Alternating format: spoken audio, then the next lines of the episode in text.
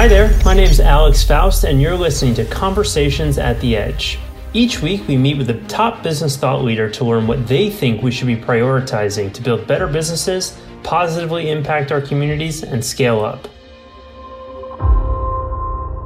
Good morning, good afternoon, good night, depending on what part of the world you are joining us from. I am Alex Faust, your host of Conversations at the Edge, and very excited to be joined today by Arnie Malham. It's his third time back at Conversations at the Edge because we can't get enough of Arnie's awesome insights. So if you're not familiar and it's the first time you've tuned into Arnie, he's an experienced entrepreneur with a culture-first mindset, and he's had 3 successful business exits, written a best-selling book on culture called Worth Doing Wrong. He's, I don't know where he went. Oh, there's the book. And he's also rocking the t-shirt, Worth Doing Wrong.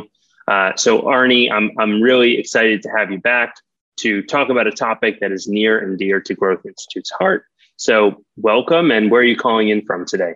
Hey, Nashville, Tennessee. I mean, I know what I think about this question, but I'm curious to get your insights around learning and development and why it's so critical for organizations to really be very proactive and taking seriously in today's environment.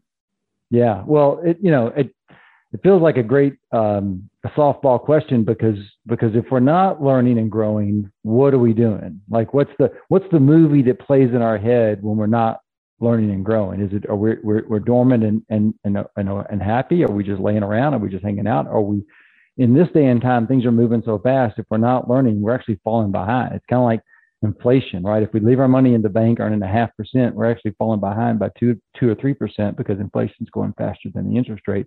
Same on learning. Like if we're not absorbing an article a day, a book, and I'll leave blank the whether it's, you know, week, month, quarter, or year, because as long as you have a rhythm, it's better than no rhythm.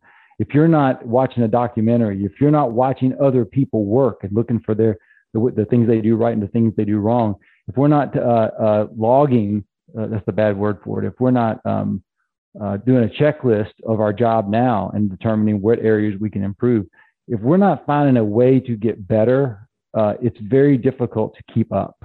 And so it comes down to finding your rhythm. And I want to stress that one of the things I had to learn as a leader is my rhythm is not everyone else's rhythm. People learn faster than me. People learn slower than me. People absorb information differently. Some read, some watch, some listen, some do, some teach. Everyone has a different rhythm and style. And so we have to recognize that as leaders and say, what can we do to set our team up for success so that they can learn and grow? What the mistake we make is to say, I want them to learn this thing, and I want them to all watch this thing to make that happen. And that may not work for everyone, right? It may not be their priority. It may not be their timeline. It may not be their style. And so as a leader, it's not to cram things in. It's to create an environment where people can and want to absorb.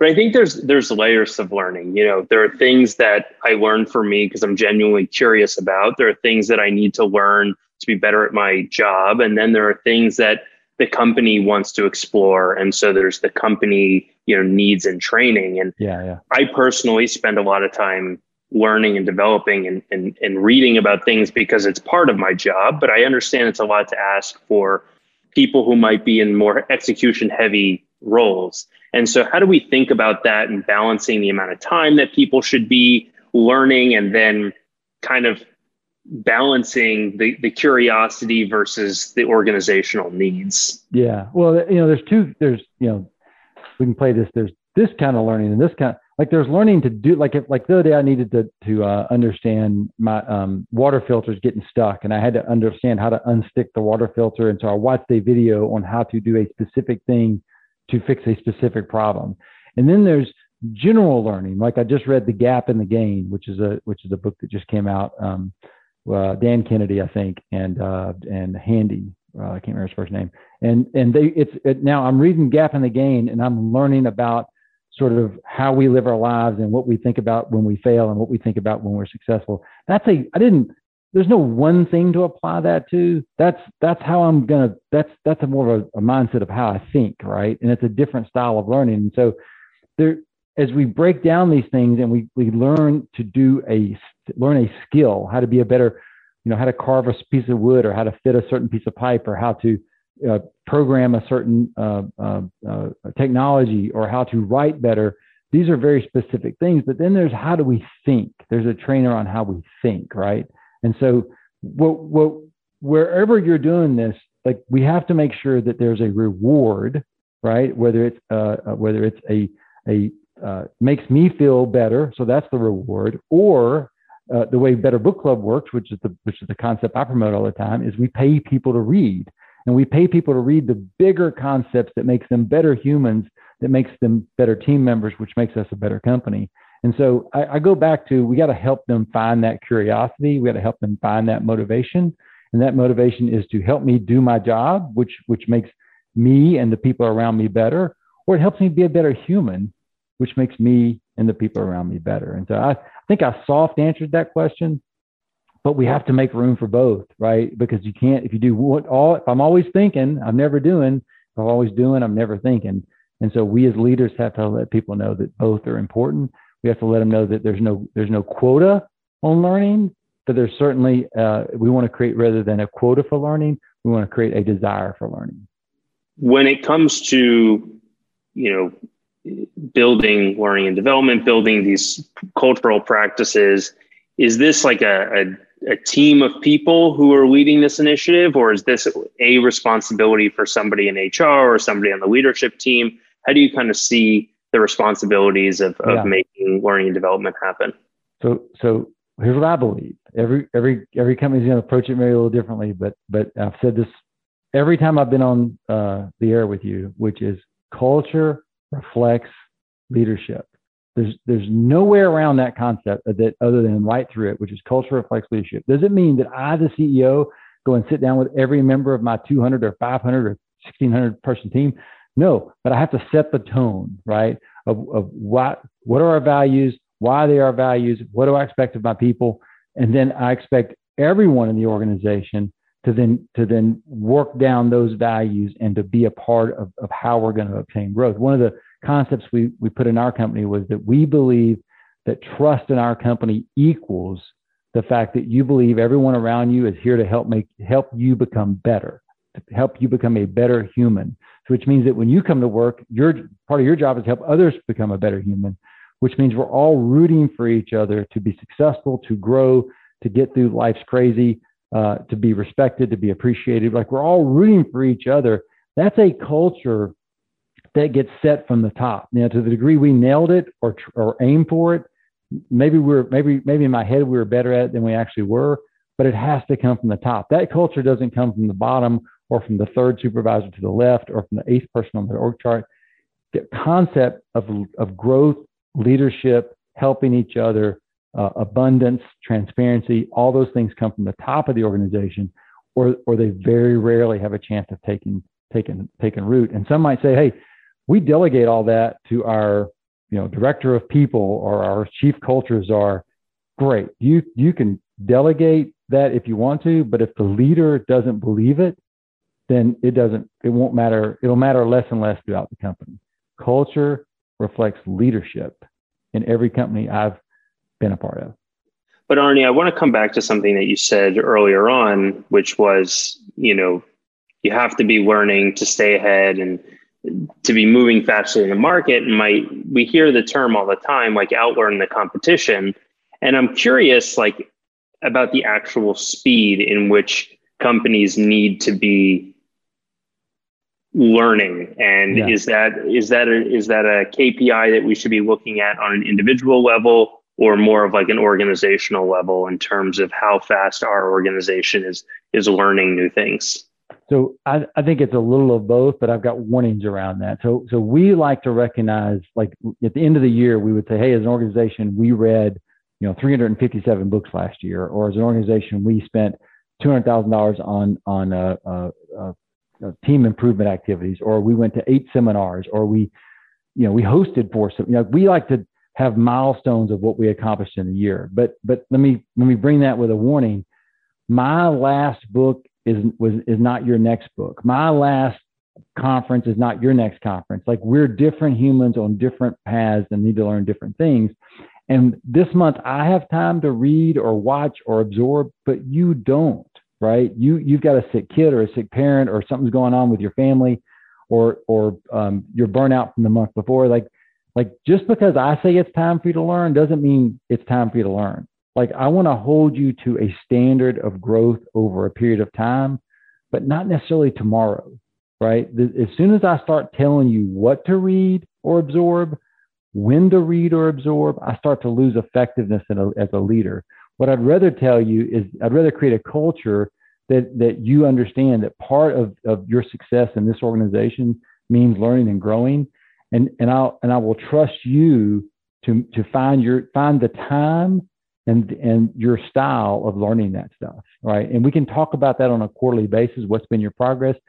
I'm not asking you so I can make you feel guilty. I'm not asking you so I can say, well, you should have. I'm just being your accountability partner to growing at a pace that helps you be successful first, helps your team be successful second, helps our company be successful as a result of both of the first two.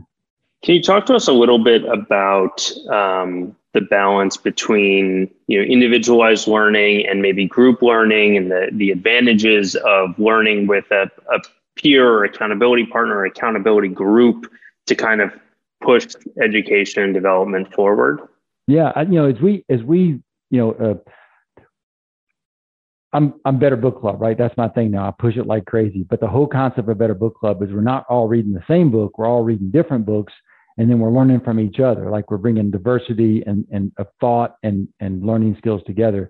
But the old school book clubs, we're all going to read the same book, and then we're going to apply what we learned to the problem we have. Both work. One's just more fun for the group, which I believe is Better Book Club, right? But when we all go to a conference and we hear three speakers, then we're already take that information and go, how do we apply that to the problems we have or the challenges we have? So both of those things work. It's not one or the other. Is that sometimes the atmosphere is that we're all going to learn the same thing. So-and-so's in town. He's right across the street. We're all going to go listen to this seminar or watch it on Zoom, and we're going to absorb the same thing, and we're going to learn how to apply it. But it's, and we want to encourage everybody to read, watch, listen, absorb whatever they have to do to become the best versions of themselves. And then we want to bring that diversity of learning together to help solve our issues, deal with our challenges. So it's not or, it's and. So as we're coming to the end of our time here today, I do want to ask about, you know, what you found in terms of ROI on education, and curious if it varies depending on like the type of training or the type of person that's engaging in training. Yeah. So curious on your insights and learnings from that. The ROI for us was that the more we poured into our people, the more they poured into us. So that number one is that no one, our team reacted. If we treated them with respect and helped them grow and become the people they wanted to become, then it was much more likely they would help us become the company we wanted to become. And whether they stayed, they learned and they grew and they gained perspective, and they stayed and helped us to become more and more successful, or they left, right, and went to on a path of their own. We were always respected for the fact that we invested in our people. And sometimes that was just as simple as them telling someone that they loved the experience with us, which means they sent us a referral, which in this day and time, you know, can't hire fast enough. And so whether they stayed and made us more successful, or our team left and made us more successful by sending others or speaking well of us to potential clients even, or others, then it always came back as a win for us, right? I've never invested in someone and then regretted it. Like, it's just it's such a rare thing. And so for us, it was just natural to the more we poured into our people, it felt like to us, and our success sort of proved that out, that the more they invested back in the company. Any final words before we head off for the day, Arnie? Culture reflects leadership. If it's worth doing, it's worth doing wrong. Check out Better Book Club, more books and brains. I hope I get back for a fourth visit one day. I'm just so prideful of the status of being on your show so much. Thanks for listening to Conversations at the Edge. I hope you enjoyed this episode, and if you did, please share it with a friend or a teammate who you think would benefit from what we covered. In addition, you can find us on LinkedIn to get all of the updates, or if you'd like to hear the full conversation, just visit growthinstitute.com/the edge to learn how you can become a member as well. Thanks again, and see you next time.